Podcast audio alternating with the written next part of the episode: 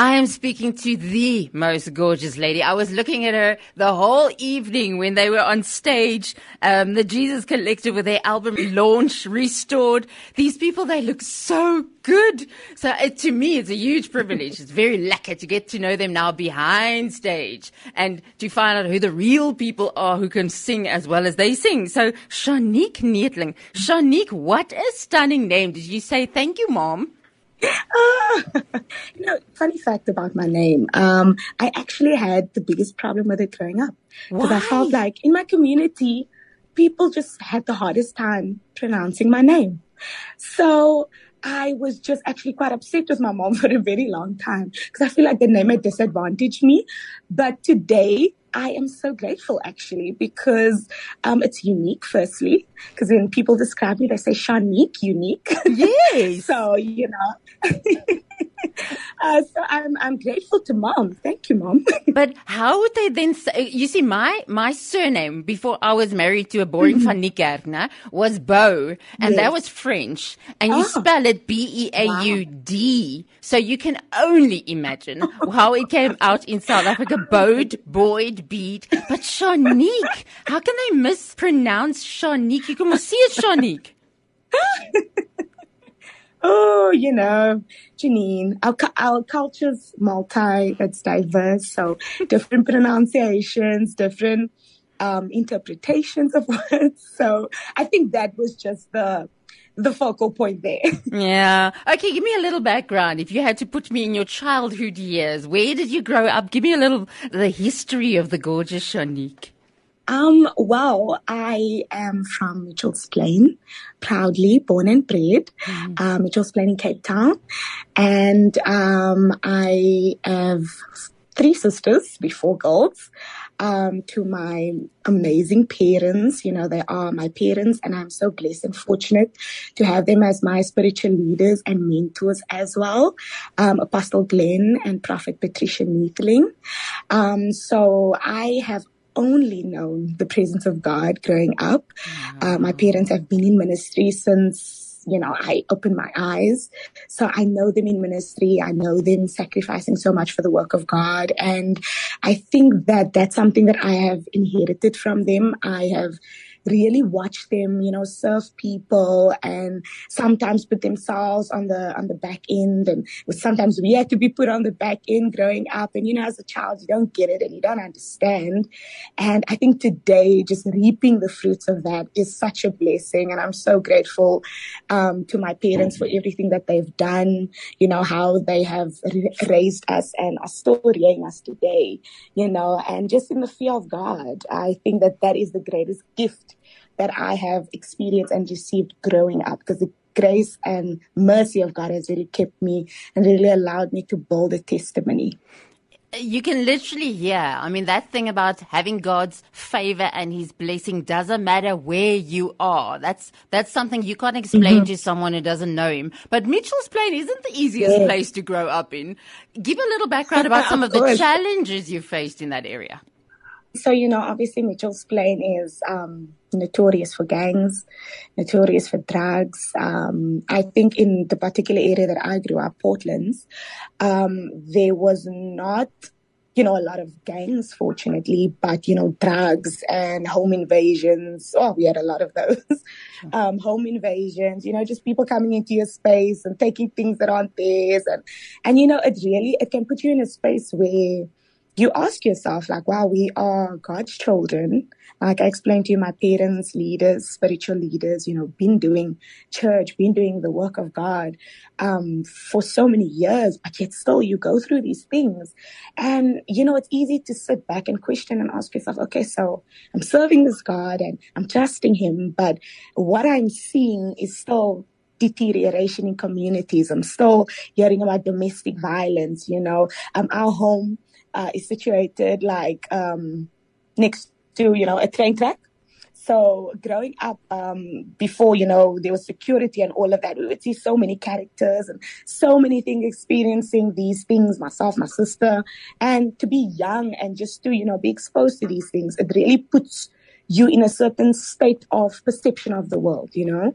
And um, like I mentioned, regardless of where you find yourself, your belief and all of that, your perception of the world is definitely altered by your surroundings and by the things that you see growing up. So I think that that was definitely my experience. But on the plus side, it also um, created this desire to want to do more in my community, to want to ensure that, you know, um, the people that I am surrounded by and that probably are in the space of I'm not seeing God move, I'm not seeing Him work, you know, for me to then establish hope in that particular community. So I think really growing up, that was then the the mindset shift for me. That's very true. To to be part of suffering and to be part of, mm. of such a challenging thing, it, it, it gives you the option to either isolate yourself or to draw together. And I mean, South Africa is known that we mm. are very relational. Communities, yes. that's, that's something. It, we're not wired to do that life alone. And somehow it makes a difference yeah. when you don't have to go through these mm. things alone. Uh, you being part of a church mm. as well. Mm. I'm sure the community must have added yes. to your life in very special ways. Yes, of course, of course. Um, just really seeing the diversity in, in the community, in the culture, you know, um, growing up with different identities, you know, and I think that today, if you compare your community and you see the diversity, you think about the body of Christ and you think about how the word of God says that he is the vine and we are the branches. So it speaks to how the kingdom of God is so diverse and how, you know, there's so many, so many, uh, elements that come together. You know, it's not just set in stone in in mm-hmm. one way. And i think that like you mentioned the community having an impact on my growth especially in god in the understanding and the revelation of his word contributed to that in such a big way. Because all of these experiences all of these things that i've seen it was personified. It was the word of God personified. It was the kingdom of God personified, God's idea for mankind personified, you know?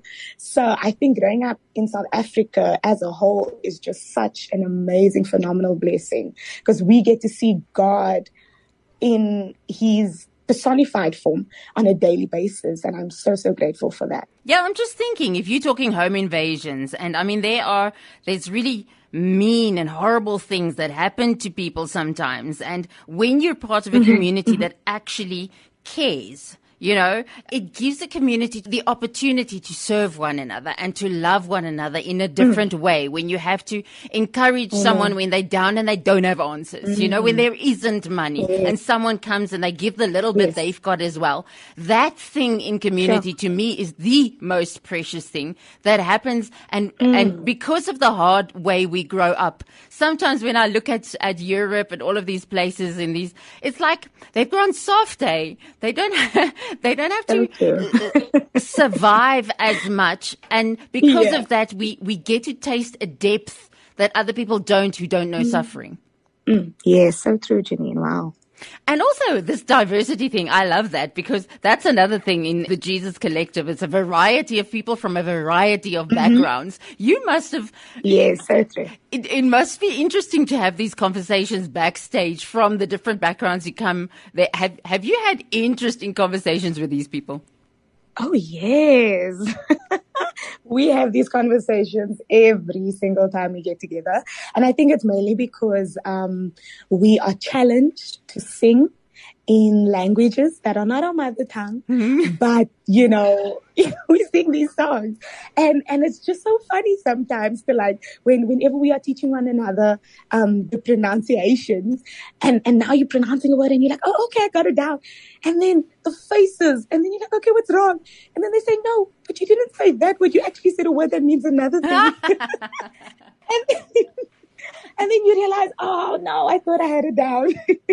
but it's so, so amazing. You know, we sing in, in each other's mother tongues and it's just a cross cultural um, integration that happens and we learn about cultures and we go into one another's communities and spend time with our families like we literally spend time with each other's families and that is even how we then strengthen our bond as a family of the Jesus Collective is we go into each other's backgrounds and we go and see what are you about? Where do you come from? What is your testimony? And to just experience that. I mean, our leader, um, Minister Hilton Peterson in himself has such a powerful testimony. And I mean, just going back to his hometown every now and again and seeing that testimony and realizing like, wow, this is the big God and he is alive and well.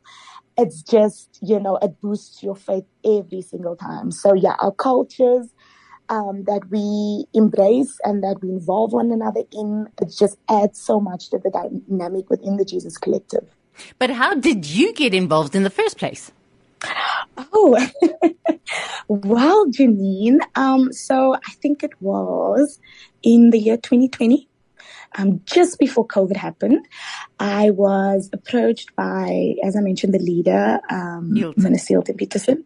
Yes, I was approached by him and um, he asked me to come and sing soprano for the group. Because I think at that point, one of the sopranos, um, you know, I'd moved on to, to bigger things and, you know, there was now this gap. And he asked me to come to a meeting and um, we would discuss a few things and you know take it from there and okay i went to the meeting and everybody was there the entire group was there and he opened the meeting and he said wait before he continues he just wants to say um, welcome to Charnique. This is our new soprano. and I mean, we haven't even like discussed anything. It wasn't an agreement. He was just like, yes, ma'am, you are part of this. And wow, the Jesus Collective has been such a major blessing in my life. I have grown in every way possible. And, you know, like I mentioned, it was before COVID. So during COVID, we were doing outreaching and we went into little, you know, communities, little dorpies and we set up a little track there and we did open airs. And I promise you, Janine, in the midst of it all, it was such a refreshing time. And like I mentioned, faith was then boosted by a million every single time that we were doing this. And what we just kept on believing for and sowing into the earth is that things are going to change. There will be transformation. It won't always be like this. Um, and it happened, you know, today we see the evidence. And I'm so, so grateful to Minister Hilton. I'm so, so grateful to the ministry for just, you know, um, impacting my life in such a way and helping me grow and especially for the kingdom of God. But one thing that makes the Jesus Collective work so well is they've got a few of the people that are known, established artists. They've yes. been out there for a long time, mm. and then they go and they take up and coming people who's just got an amazing voice, but doesn't necessarily have that platform yes, already, ma'am. and that gives you a greater platform yes. as well. But now you're getting to you as uh, um, you get to know some of these guys who've been at it for a while, and maybe you've you've seen them on stage before. I don't know if you've maybe been a fan of some of the of the the more established guys before you met them, and then when you met oh, them, oh, yes. maybe oh, you got yes. to know a different side of them. Was, was there like one of them or two of them that impressed you, or or in some way you had preconceived ideas, and then when you got to know them, it was ne- not necessarily as you thought it was? All of them, Janine. Literally all of these artists. you know, um, I've grown up watching these individuals, and I mean, not even just on um, a gospel stage. Uh, a lot of them were secular artists before, you know, Ernie Smith, Loyiso Obala, even Kaya Mthethwa. He was um, the Idols winner, and then he branched over into into like full time gospel, you know. So I've seen them on these stages, and I've admired literally each and every one of these ministers. You know, um, I was blessed and fortunate to have worked with them prior, um, like Lady Veronica Mayer also Don Vino Prince. You know, I've done things with them outside of the Jesus Collective. Um, so there was already established relationships and then we just, you know, joined forces once again, um, for the Jesus Collective. But I have admired these amazing ministers. Even up until today, they inspire me. What they say, how they minister, just how they pour out the oil. It's, it's amazing to witness. It's amazing to, to be a part of. And then the humility, you know, off stage, just like humility and how they hype you. And then they tell you that like, you did so well. And you're like, I did really? And I mean, it's a major thing. It's a major thing coming from somebody that is award winning and somebody that has traveled the world and somebody, you know, that has infiltrated industries, you know. Um, so I think that it's just still such a fan out moment whenever um, you get that that acknowledgement and just that hype, you know, and then you know that wow, um, these individuals they see you and they acknowledge that, and it's just it's such a experience and really such an upliftment. Okay, but how does it feel to have someone like Ernie or Lois or any of those, you know, do backing vocals yeah. for you? Loyiso absolutely loves to do that. Loyiso will take a mic and he'll just get back behind you and he will, you know, he'll get on that mic. yeah, but he's so, a choir boy, you know. He can't help it. He has to harmonize. Exactly. Exactly. And he fits. He fits so, so well. So I think that it's really a humbling experience, you know, um, when they're like, okay, okay, okay, uh, we're backing you and yeah, yeah, you know, the hype, it's, it's such a, it's an important thing, you know, especially when you get onto that stage. Um, like, you know, Janine, I normally would open up the show with invitation and it, it's nerve wracking, you know, cause like I'm standing there and I'm like, oh gosh, I could make or break what is going to happen from this point onwards, you know? So I'm standing there filled with nerves. And then somebody just comes to me and just embrace me. You know, Kaya takes me and he says, you got this. And I'm like, okay, I've got this. so then I'm. You know, and then I feel that support behind me and I'm like, wow, you know, um, there's not a differentiation now. Like we all are one. And I'm so grateful to that, you know, like I said, that humility and just that, uh, that obedience to the Holy Spirit. You know, whenever the Holy Spirit says, impart a word or, you know, release a blessing, that is what they do and they are so obedient. And it is such a blessing, honestly. No, I can only imagine because it does make a difference if someone who you've got respect for honors your talents yes. and honors your spirit as well. Oh, I mean, that, and you saw that yes. on stage with Restored as well. It looks so edifying mm. and encouraging. It, it, I mean, it will bring out the best of you if you're surrounded by people who like you and yes. support you and mm-hmm. are encouraging you. The way mm-hmm. that people, while you were singing, mm. and they mm. come and they walk closer to you, it's like they want to enfold you in the music, and then they go back to their chairs and give you your moment again. What was your favorite moment? moment mm. of the launch there in, in the in the Cape? okay, I am going to say the end when we did the Punkster choir dance quirky segment. Ooh, that that just ah that sealed it for me, Janine. That sealed the and the night for me. Um, the night was such a, a rush. Yeah, I think even when I got home that night, I probably sat up until five.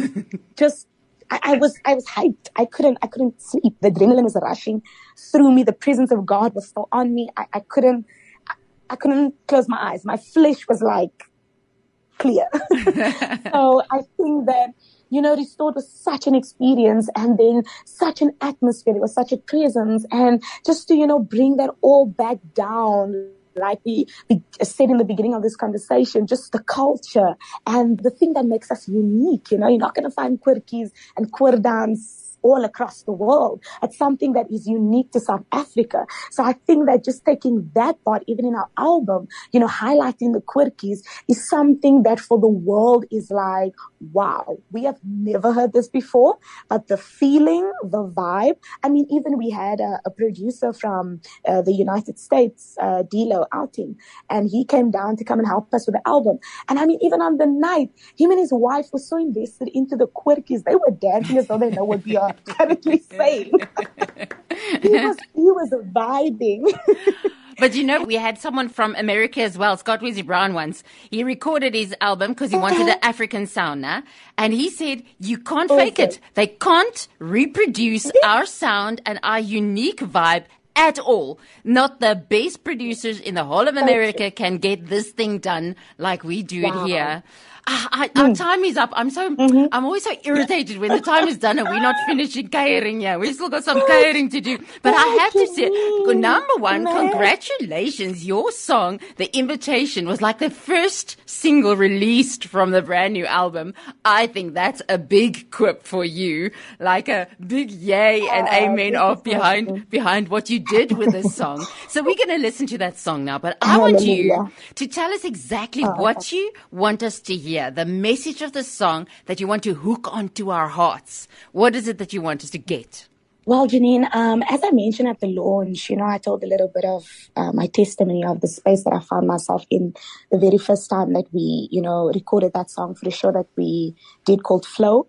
Um, and as I mentioned, myself and my sister were coming back out of Cape Town to Johannesburg from our grandfather's funeral. So in the week that we were preparing for Flow and that we were getting ready um, to, you know, uh, record this this um, evening, we had lost our grandfather and there was preparations going in and you know we were at the funeral and we kind of had to cut that short and we needed to come to flow. So you know we were still filled with so much emotion um, it was overwhelming. And i think that coming to flow was the very first time that invitation really struck me because i was there and as I mentioned, I needed to open uh, the show with invitation, but I was here in brokenness, you know. Um, I was sitting here and I had lost somebody, and you know, it was just, it was such an insane, hectic time. But you know, when I sang that song, what happened for me was truly restoration because singing invitation and just realizing that when you invite the Father into that space of brokenness, when you invite Him into your need, when you invite Him into that uncertainty and that confusion, you know, it is in that moment that you give Him the glory and the honor. And that is what it all boils back down to, you know, in spite of where your flesh is at, in spite of where your emotions are at, God gets it all. And what he then does with that, you will stand amazed a few months or a few years from that point onwards. But all it takes is for us to acknowledge that without the Father, we are nothing. Without the Father, mountains can't move. Without the Father, transformation can't take place. And I think that that's really the message behind invitation is that when there is revival, you know, all things are possible. Okay, well, then we got to listen to the song with an intro like that one. This song's going to be good. It's called The Invitation. It's from Restored by the Jesus Collective.